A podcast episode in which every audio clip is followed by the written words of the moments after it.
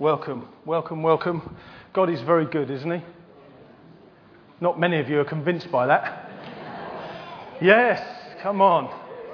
God is really good. He's doing some great things. And if you're anything like me, you can be a little bit cynical at times, and the Holy Spirit needs to get you, needs to wake you up. Because our God's here to meet with people and touch people and change people. If you have a Bible with you, please turn to 1 Timothy and chapter 4.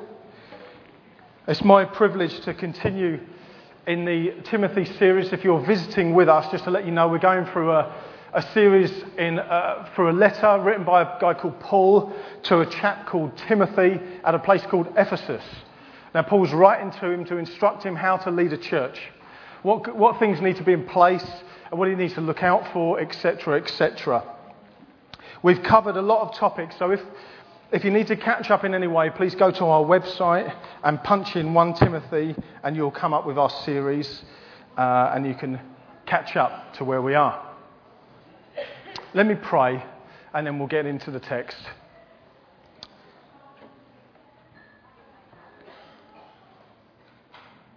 Heavenly Father, I just ask that you would speak to us clearly this morning. Lord, we don't want head knowledge, we want changed hearts. We want changed lives. We're not here to hear more stuff. We're here to encounter the truth. We're here to be changed by your truth. So I pray, would your truth go ringing out today? Would the word of God be a lamp to our feet, a good for our soul? And I pray, Lord Jesus, that you would do whatever you want to do this morning. We give you freedom in our lives for your glory. Amen. Amen. 1 Timothy chapter 4, verses 1 to 10. It's going to come up on the screen behind me. I'm going to read along on the screen behind me. This is what Paul writes The Spirit clearly says that in later times some will abandon the faith and they will follow deceiving spirits and things taught by demons. Such teachings come through hypocritical liars whose consciences have been seared as with a hot iron. They forbid people to marry and order them to abstain from certain foods which God created. And He created them to be received with thanksgiving by those who believe and know the truth. For everything God created is good, and nothing is to be rejected if it is received with thanksgiving, because it is consecrated by the word of God and prayer. If you point these things out to the brothers, you will be a good minister of Christ Jesus, brought up in the truths, brought up in the truths of the faith and of a good teaching that you have followed. Have nothing to do, Timothy, with godless myths and old wives' tales. Rather, train yourself to be godly. For physical training is of some value, but godliness has value for all things holding promise both for the present life and for the life to come. And this is one of Paul's trustworthy sayings. This is like a little cherry on the top. This is a trustworthy saying, Timothy, and this deserves full acceptance. And for this, we labour and strive, that we have put our hope in the living God. Do you hear that? Who is the Saviour of all men. Do you catch that? And especially those who believe. Especially those who believe. Last week, I spoke about the church and how the church, how one of the church's functions is to guard God's truth. If you remember, we used the word buttress. It's to be the buttress around God's truth. Despite this, some will still abandon the truth and follow deceiving spirits. Now, God is not surprised by this. He knows exactly what will happen. In verse 1, we see Paul saying that the Spirit says, in other translations, the Spirit clearly says that in later times some will abandon the faith and some will follow deceiving spirits and things taught by demons. Jesus himself, in the Gospel of Matthew, he says, Watch out that no one deceives you. Jesus said it himself watch out that no one deceives you. And elsewhere in Matthew's Gospel, he says, Many false teachers will come, and they will come today. Many false teachers will come, and they will appear, and they will look to deceive many people. Elsewhere in Acts, Paul writes, I know that after I leave, savage wolves will come in among you. It's such graphic language, isn't it? I know as I leave, there will be savage wolves that come in among you. And they're not going to spare the flock. Even from, listen to this, even from your own number, men will arise and they will distort the truth in order to draw away disciples after them. Be on your guard. Be on your guard from deceiving spirits and things taught by demons. Verse 1, Paul is referring, he has the Holy Spirit and evil spirits in the same sentence, in the same verse. He's saying the Holy Spirit speaks and he confirms that he speaks to us and warns us that there will be deceiving spirits. The late John Stott, a great Bible commentator, he says Scripture portrays the devil not only as the tempter who entices people to sin, but also as the deceiver, seducing people into error. Often he does both together. As when in the Garden of Eden he prevailed upon our first parents, Adam and Eve, to first doubt and then disobey God's word. No wonder Jesus calls him a liar and the father of lies. Behind all deceiving spirits and things taught by demons is a father of lies. Is the one who lies, the one who deceives, the one who tricks, the one who tempts. And he's looking to lead people, he's looking to lead us away from God. And this is how it works. We say, Not me. Or we're tricked and deceived because we are deceived, because it looks right. He's looking to draw us away from God. What is the false teaching or error that Paul's referring to here? Well, we see in verse 3, he says that marriage, some say that marriage is forbidden. They forbid marriage. They, they order people to abstain from certain foods. They order it. This just screams of religion, legalism, the law. They've twisted it. You can do this, you can't do this. God will love you if you do this, but He won't if you do this. You must do this and you mustn't do that. Many of us struggle with the same spirit. What do I do? What must I do? What mustn't I do? What can I do? What can't I do? What can I eat? What can't I? It's subtle at times. Order people to eat certain foods, forbid marriage, Verse 4 says, For everything God created is good, and nothing's to be rejected.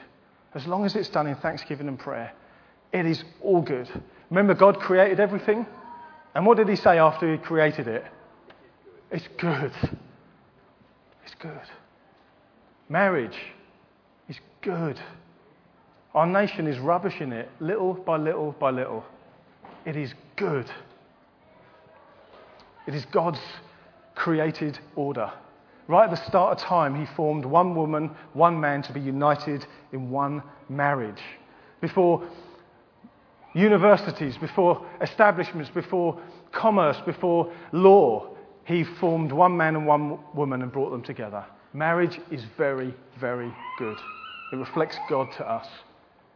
Food, men, is very good. I saw the men sit up a little bit then. But food is God's goodness to us. What are some of the godless myths? As I was studying this, I was thinking, what are the godless myths and what are those things taught by demons? Well, these are just some musings, okay? Paul could have been referring to old Jewish tradition.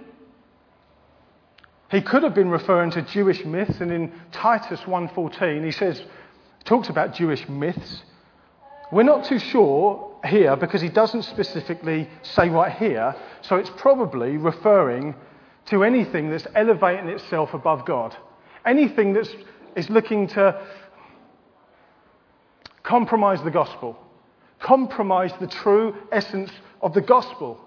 Anything that's getting in the way of grace and faith in Christ alone.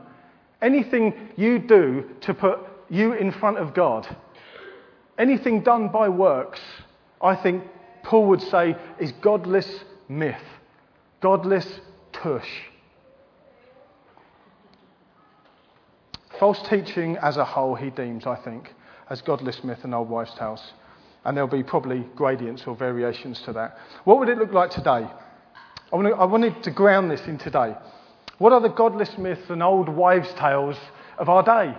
I've only been a Christian since I was 25, and I used to follow all sorts of old wives' tales.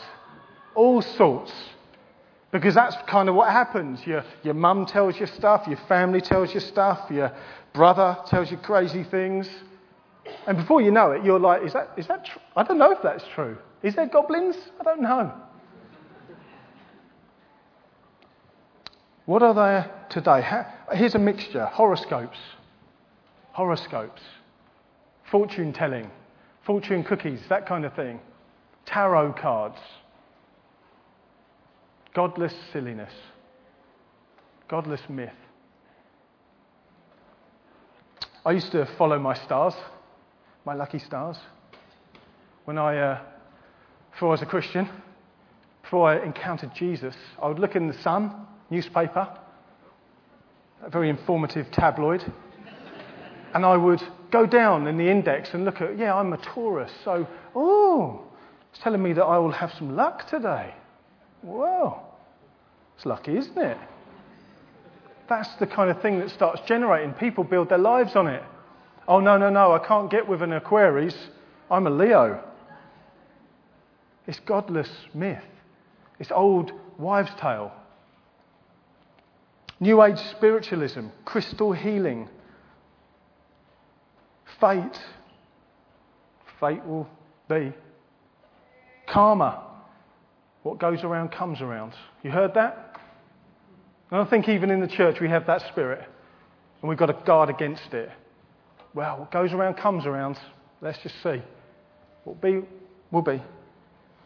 Chance, luck, coincidence, heard one guy, William Temple, uh, respond to his critics that said, Prayer is no more than co- answered coincidence. He said, Well, dear chap, when I pray, coincidences happen, and when I don't, they don't. What about coincidence in your life? Is that just like, whoa, that's a coincidence?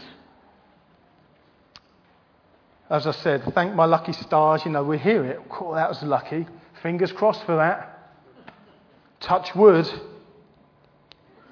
Touch wood. I used to have this thing like, don't tread on the cracks. Just don't tread on the cracks. Don't tread on the cracks. You might be a don't tread on the crack type of a person. Don't, if you stay like that, when the wind changes, your face will stay like that. Who's told you that? My mum used to tell me that. And I must admit, up until fairly recently, I would, I would probably tell my son the same. Just come out. It's like, oh, hang on. You see what I mean? It's just built in. If you're not careful, it just gets built into us. If you pull the face when the wind changes, your face will stay like that. No, it won't. Old wives' tales, current day religion as well, godless myth. It's godless. Religion, man made religion, is godless. Godless. I would say that these and others, many others, are godless myth and wives' tales of our day. Superstition is often behind it, and many people follow this even in the church, as I said. Now, on the surface, you might be here saying, well, what's the harm? It's all, it's all right. It's, it's, it's not that harmful. It, it is. You dig underneath, and it's deception. And it's things looking to lead us away from God. And things will become idols in people's lives. People give themselves to watching the stars how their stars are going to play out. We've got to be careful of that. Verse 6, Paul says, If you point these things out to the brothers, you will be a good minister of Christ Jesus. Now, this is what I want to be for you. a good minister of Christ Jesus. And I want to point these things out to you. Beware against them. Guard yourself against them. The way we do that is by elevating the truth. We don't have to go around going, let's just demolish everything. We just say, no, no, no, we trust in Jesus. Jesus is our future. Jesus is our hope. He's the one that saves us. I know my, my future is bright because of Jesus. Amen? I don't need to look in the back of the sun. Jesus tells me so through his word that my future is very, very bright. That's what I want to be for you, a good minister of Christ Jesus. So, what do we do? How should we respond to this? I think verse 7 and 8 is our focus for the moment. It says, Have nothing to do with godless myths. That's what Paul's saying, old wives' tales, but rather. Have nothing to do with that, but rather do this. Rather train yourself in godliness. That's what I want to say to you, King's Church friends. Train yourself in godliness. Train yourself. For physical training is of some value, it's very good, but godliness has value above all things because it holds a promise, and the promise is for this life and the life to come. So Paul is saying to Timothy, have nothing to do with this, but have everything to do with this. Have nothing to do with it. That's the same for us. We need to have nothing to do with godless, silliness, crackpot ideas, dare I say it. Things that will be looking to drag us away. Instead, we fight and we have something to do with God. So, with this in mind, I want to get practical for the remainder of our time. I have some hopefully easy and quick headings that I've been looking through here. When it comes to training, I was looking at this whole thing of training, like it says behind me get training, train yourself to be godly. We need to go into training. So, with this in mind, I've got a practical list. Now, I've got to be careful. This is not a legalistic list. There's a fine line between law and religion and legalism and then grace.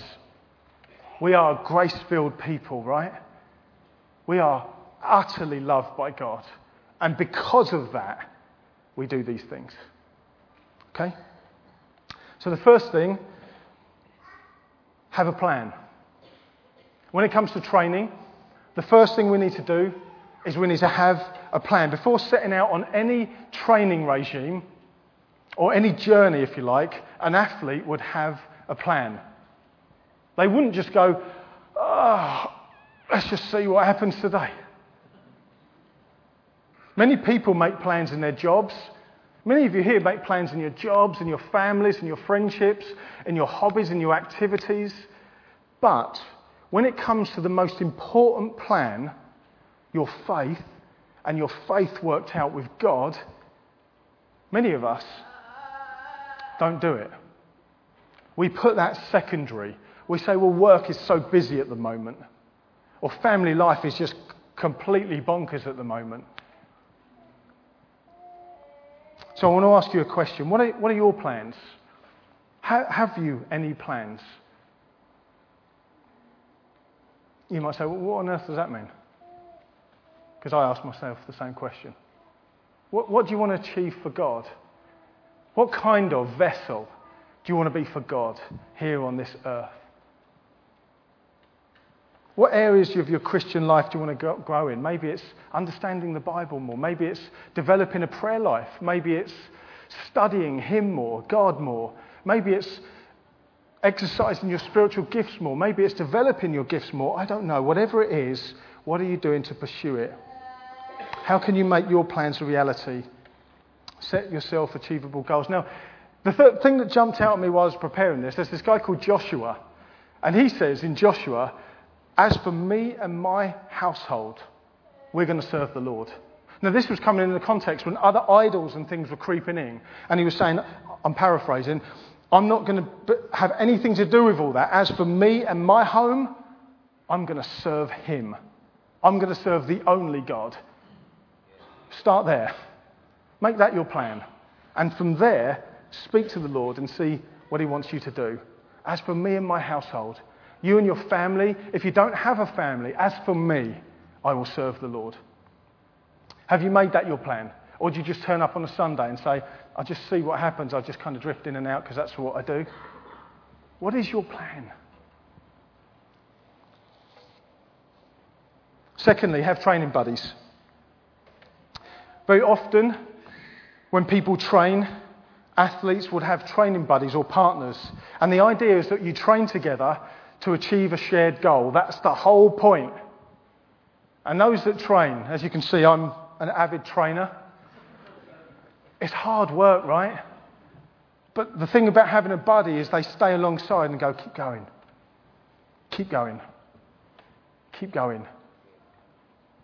Also, I think of like running partners.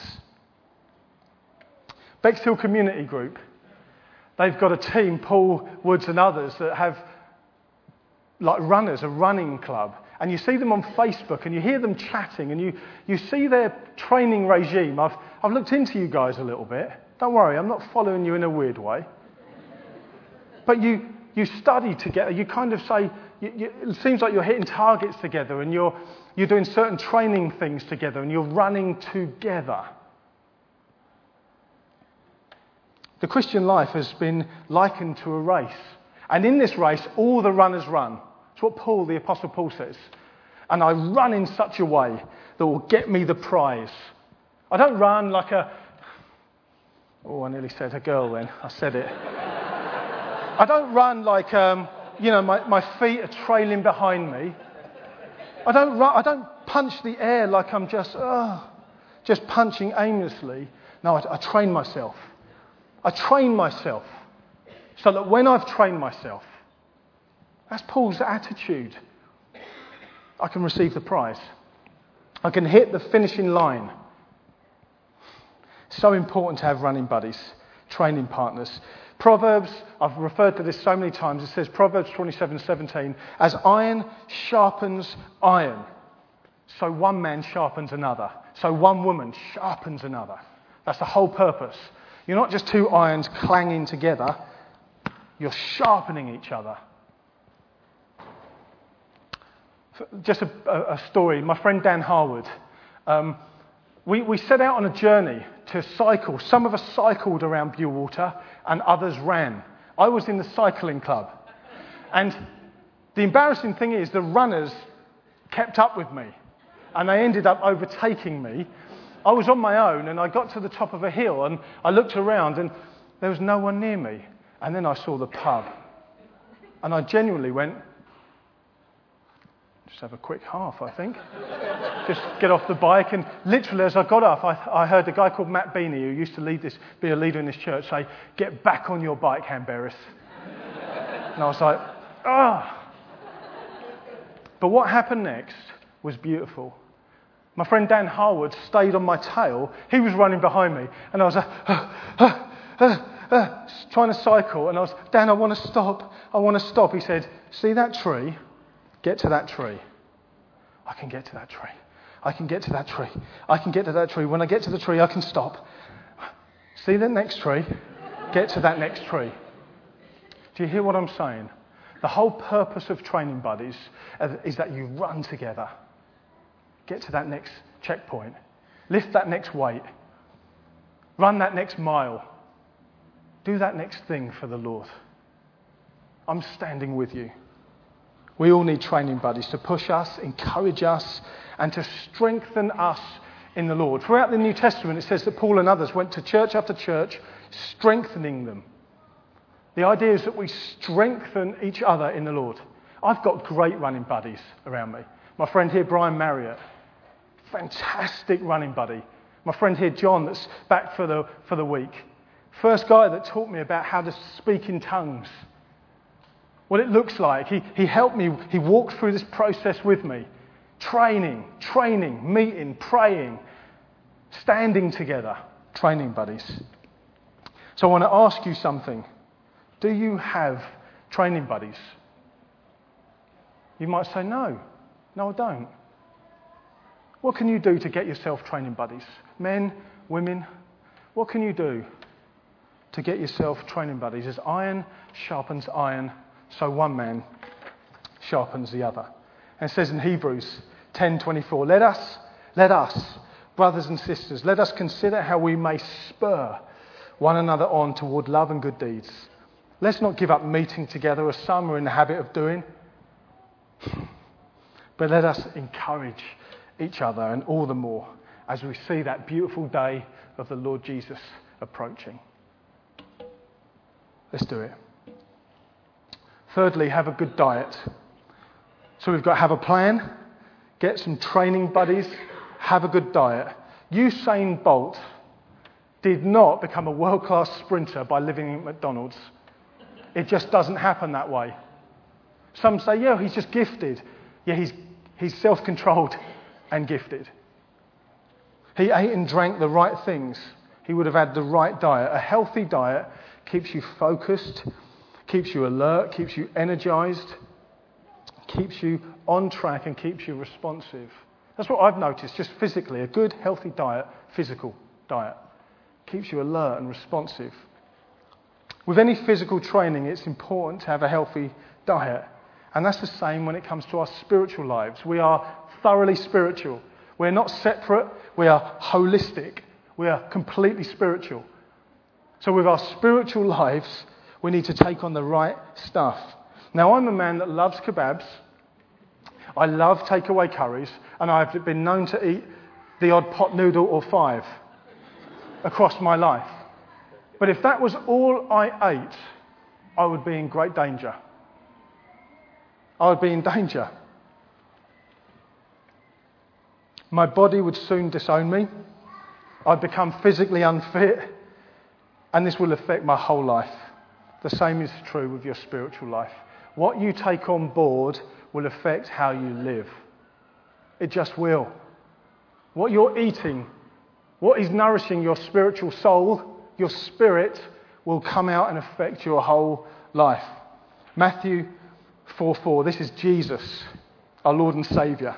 He says, Man does not live on bread alone, but he lives on every word that comes from the mouth of God.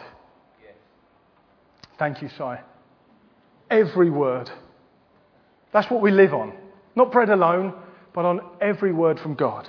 Every word. The best thing we can eat regularly is God's word, God's truth found in the Bible. You want to know what truth is? It's all here in the Bible. Godly training is to be in the scriptures daily. And even as I say this, this is going to challenge a lot of you, as it challenges me, and it needs to keep challenging us. Daily, our faces need to be in the scriptures if we're to train well. So I want to ask you, again, some questions. What sources are you eating from? Physically and spiritually. Your physical will affect your spiritual, but most importantly, spiritually. What sources are you eating from? Where are you getting your teaching? Where are you getting your truth? The latest novel or through the Gospels? Are you in the scriptures daily? This is what I've set myself to do, and it's achievable for me. I wanted to read through the Bible in a year, like many people do, and I found myself doing four chapters, and I was like, oh my goodness, this is hard work. And it became like a religious activity. I wasn't finding joy in it, I was just kind of a tick box exercise, right? So I thought now, my, my goal for me, this is my plan, I want to know God more. That's me. I just want to know Him. I want to know His goodness, I want to know His plans. And to do that, I need to spend time with Him. So, what I do daily is I get up before the family and I sit in my study. Very often, firstly, bleary eyed and, oh my goodness, what time is it? Dressing gown on, a cup of coffee, and I open the scriptures and I work myself through one book at a time. And I'm currently going through Acts and I'm reading one chapter a day. And then I'm making notes. Maybe you could do that. One chapter. Maybe even start with one verse and say, God, speak to me, teach me, train me. See what happens in your life. There was a quote by a, a guy that said that i have heard secondhand. He said, You're not going to remember every hot meal you've ha- ever had, but you know that every hot meal has done you good. Yeah? You're not going to remember what you had two years ago. Did you have chili? Roast? But you know that every meal you've had, every healthy, hearty meal is doing you good. That's the same with this. You're not going to remember 10 years ago what you read on that day, but you know little by little it's doing your soul good. It's doing you good. Man does not live on bread alone, but on every word that comes from the mouth of God. 2 Timothy 3:16. This is the second letter to Timothy. Paul says, "All scripture is God-breathed. It's all from God. This is all from God. It's without error, and it's useful for us. It's good to train, to teach, to rebuke, to challenge. It's just good for us. Really good for us."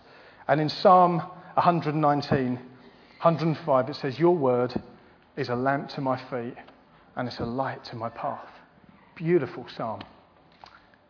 It's a lamp to my feet and it's a light to my path. Next point perseverance. When it comes to training, you need perseverance. Actually, before I go there, I'm jumping back. Also, when it comes to a healthy diet, it's really important that you're hungry. Have you ever eaten when you're not hungry? You kind of just feel like you should.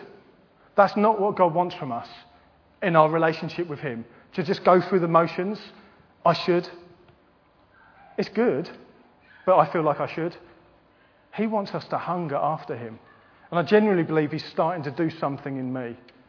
And I it's starting, and I want to see where this journey takes me. Just this hunger after Him. Hungry after the right things. Hungry after God. That I would encounter God through my life. That my family would encounter Him that we'd encounter him for our corporate times of worship. Isn't it great to hear my friend say, I feel like God's done this, and then bang, someone gets healed? We want, we want that more and more. So it's very important that we remain hungry as individuals, but also as a church. In Psalm 84, verse 2, it says, My heart and my flesh cry out for the living God. Is that you? or are you sort of like, well, flicking between channels? My heart and my flesh cry out for the living God.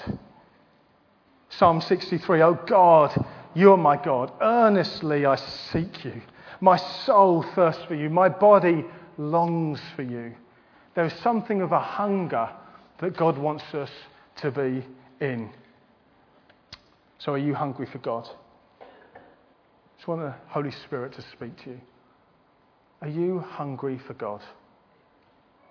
Because if you're not, I pray, Holy Spirit, would you cause a deep hunger to start up within us? And I ask that in Jesus' name. Amen. Pray for hunger for all of us. Perseverance. James 5:11 tells us to add to your faith perseverance. So I want to say, add to your training regime perseverance. You cannot train without perseverance. We build up spiritual stamina and strength as we persevere. And godly training is all about perseverance. Many of you have been a Christian much longer than me, and even as I say the word perseverance, you know exactly what I'm talking about. There are no shortcuts, there are no quick wins, there are no quick ways, there are no cheats. It's perseverance. Who will be saved? Those that persevere till the end. Scripture teaches that. We're saved, but we're going to keep persevering till the end, till that final day. World class athletes build up strength and stamina as they persevere by doing the right things and by doing the right things consistently. Like I said, the Christian life is a race, but moreover, it's a marathon. For some, the race ends shorter than others, but it's a marathon right up until the end. You keep running. We're not planning for retirement here, folks. We're planning to just walk straight through into eternity, where we'll be receiving new bodies on a new heavens and earth. It's going to be amazing. It's going to be amazing. So let's keep going until that beautiful day. Until that beautiful day. Later on in 1 Timothy chapter 4, Paul says, Watch your life and doctrine closely, persevere in them. Persevere in them. So I want to say, King's Church, friends, watch your life, Watch your teaching closely and persevere in it. Keep going. Even when it feels like it's everyone's lit, keep going. Just keep going. As we persevere, we will build up strength and stamina. And this is so important. We don't persevere for nothing, we persevere so we can stand. Many of us go through trials. We will go through trials. It's a promise. Jesus says, In this world you will have trials. But take heart. Why? Because I have overcome the world. I've done it. But to be able to persevere, you need to build up stamina and strength. Those who hope in the Lord renew their strength. Hope in Him. Put your hope in Him. What are you facing right now? Those who hope in the Lord renew their strength. And Hebrews 12 says, Therefore, since we are surrounded by such a great cloud of witnesses, let us throw off everything that hinders and the sin that so easily entangles, and let us run the race with perseverance, the race marked out for us. So, what I want to ask you is what do you need to throw off? Are there areas of your life that you just need to say, that is no good for me? These lies are no good for me. Take them captive, make them obedient to Christ. Is there sin that you have to say, do you know what? Get out. Keep going, friends. Keep going. There's a beautiful day coming. Keep going. Fifthly, before we get into the application, a good rest.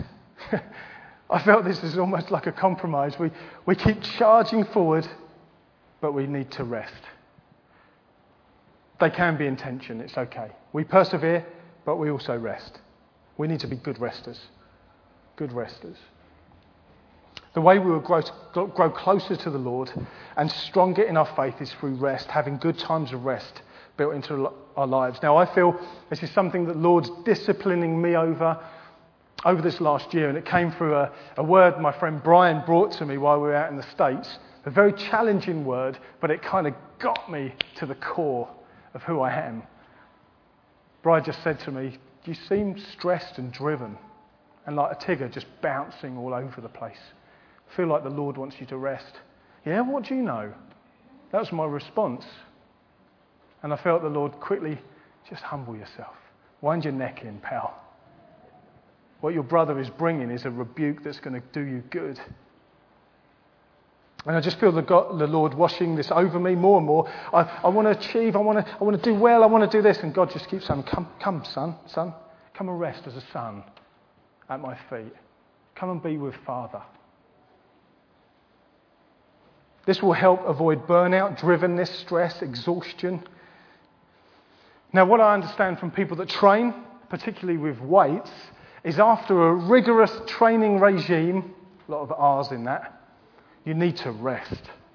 So my friends tell me, after you've pumped that iron, you need to rest those muscles so they recover and so they actually grow. So if you are going 100 miles an hour every single day physically, you are going to burn out. Are you resting? Are you rested? We need both physical and spiritual. Sometimes we can super spiritualize our lives. We say, I'm just so driven, I'm just so stressed, and da, da, da. And then you tell me, I'm going to bed at three o'clock in the morning, I'm getting up at five, going to McDonald's. And I'm like, go to bed early. That's what I need to be told. If I come to you and I say I'm stressed, ask me firstly, what time are you going to bed? If I tell you two o'clock in the morning, challenge me on that. Sometimes we super spiritualize it, and all we need to do is rest. Spiritually, as we rest physically, God will refresh us spiritually. That's what happens. That's kind of what He does. God wants our bodies rested so we're more effective for Him. In Psalm 62, it says, My soul finds rest in God alone. My soul finds rest in God alone. The best place we can serve God from is a place of rest. Rested soul. That you're accepted, you're loved, forgiven. And we're much more effective for Him as we do that. Matthew's Gospel, Jesus says, Come to me, all who are weary and burdened, and I will give you rest. Take my yoke upon you and learn from me, for I am gentle and humble in heart, and you will find rest for your souls. For my yoke is easy and my burden is light. And I feel some of you need to hear that. You who are burdened and heavy laden, come to Jesus because you will find rest for your soul. Because the thing that He puts over you will be easy and light, and you'll be able to flow much freer. Come to Jesus this morning and find rest for your soul. I want to ask you a few more questions before the application. What about you? Are you resting? Are you resting? Physically, are you resting? Or are you charging around like, a, like Tigger, all over the place without resting? Are you setting aside Sabbath rest where you can rest physically? What about your soul? Is your soul rested in God? Or are you just anxious and all over the place? Be at rest once more, O my soul, David says, for the Lord has been good to you. Be at rest. Be at rest once more, for God has been good to you. Okay, for godly training, I've said these things are important. Have a plan, set some goals, have people to train with, have a good diet, regularly feeding on the Word of God, continue in perseverance, and make sure you're getting good rest physically and spiritually. This is our application. It's all about having an end goal. I want you to see those words end goal. All this training is for a purpose. It's all for a far greater purpose that we would reap results and benefits. This testing, this training, this perseverance will affect our lives now and it will affect our lives to come, speaking of eternity. Coming back to 1 Timothy chapter 4, 8 to 10, says, For physical training is of some value, but godliness has value over all things. Listen to this holding promise for both the present life and the life to come. Now, this is a trustworthy saying that deserves full acceptance, that, and for this we labour and strive, that we have put our hope in the living God who is the Saviour of all men, and especially for those who believe. I'm going to break this up. This is the application. Our training holds promise now and promise for the life to come. As a Christian, you are now into eternity with God. That's the beautiful promise. It's great news that you're going to walk. Our lives are just like a, a scratch on the rest of the globe in comparison with the future of glory. Promise for this life. We can know Him now. We can experience Him now. We can be healed by Him now. We can be saved by Jesus now. Now. We can receive all of His goodness now. Now promise for the life to come, future glory, that we would know God forever. Man, we're getting grayer. We're wearing away. Did you hear what I said? We can know God forever. We can be healed forever. We can be saved, and we will be saved forever. We will experience joy unending forever, we would be saved and healed forever. That's what this training is all about. That's the future. I was going to read something from Revelation, but look at it in your own, own time. Revelation 21 talks about a new heaven and new earth coming down. That is our future eternity with God. The end goal makes the training and the hard work all worthwhile. So here's some questions. Do you ever think of eternity? Do you yourself think of eternity? Or do you just live in the here and now? We need to get broader vision. We are into eternity. Jesus planned for the now when he came. He healed people. but he planned for the future. See where I'm going? The whole of Jesus' ministry was a kingdom crashing in on earth and a kingdom advancing and a kingdom that would one day completely come. Yeah? The kingdom is here now and the kingdom is coming, an eternal kingdom. And what Jesus achieved on the cross for us seals our future. Hallelujah. There was an end in his sights. It says in Hebrews, For the joy set before Jesus, he scorned the cross. He went to the cross. For the joy set before him, scorning the cross. And he's now sat down at the right hand of the throne of God. The point of the training is to be like Jesus, that ultimately one day we would be with Jesus. I'm going to read this as we close. Timothy, chapter 2 Timothy 4 6 to 8. For I, this is the end of Paul's life, for I am already being poured out like a drink offering, and the time has come for my departure. I have fought the good fight. I have finished the race. I have kept the faith. Now, there is in store for me a crown of righteousness, which the Lord, the righteous judge, will award me on that day. And not only for me, but also for all who longed for his appearing. That's how we need to be. We need to be like Paul, having the finishing line in our sights, but dealing with the here and now. That one day we are training well, so we run well, that one day we will finish well. Can we stand together as we pray? Lord Jesus, I thank you for your grace and your mercy. I just want us to be still just for a, few moments as we welcome the Holy Spirit. And I just pray that the Holy Spirit would speak to you this morning with what I've shared with you. I pray that God would change you. God, I pray, would you do whatever you need to do among your people today. For those that know you, I pray, would you change them to be more like you. For those that don't know you here today, I pray, would there be something of you in this that makes them say, I want to know you more. I want to know you from today. But just as we're still for a few moments, let the Holy Spirit speak. Why don't you just pray yourself, maybe? Just say, God, come and speak to me. Come and speak to me. Come and lead me.